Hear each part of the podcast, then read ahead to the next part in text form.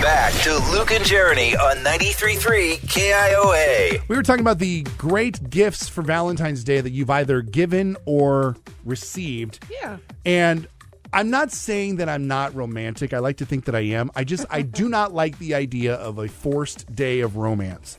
So I don't have I mean it is. I, I don't have a great track record for Valentine's Day gifts. I like to surprise with romantic gestures and acts of service outside of Valentine's Day.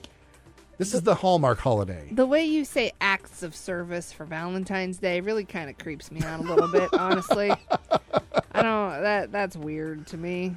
515-244-4933. Want to know if you've ever given a really great or received a really great Valentine's Day gift? Let's talk to Jay in Indianola. Yes, I did. I was trying to find something special to surprise my wife, and I bought us uh, a ticket for a two-person balloon ride for an hour and a bottle of champagne. Ooh.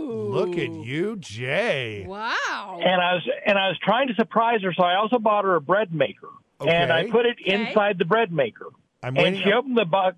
She opened the package, saw the bread maker box, and I had to fight her tooth and nail to get her to open the box and look in the bread maker to look at the warranty card and fill that out so she would find the tickets for the balloon ride.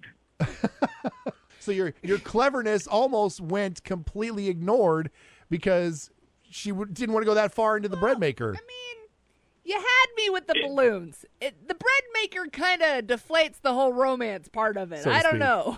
It just you need to, you need to use enough yeast and it won't deflate. yeah, that that screams romance, my friend. But it was like pulling teeth to get that ticket for the ride out of the box. Oh my goodness. Yeah, just you really should look at the warranty. No, I don't need to look. No, really, you Really, should look look, at at, it. the warranty. It's amazing.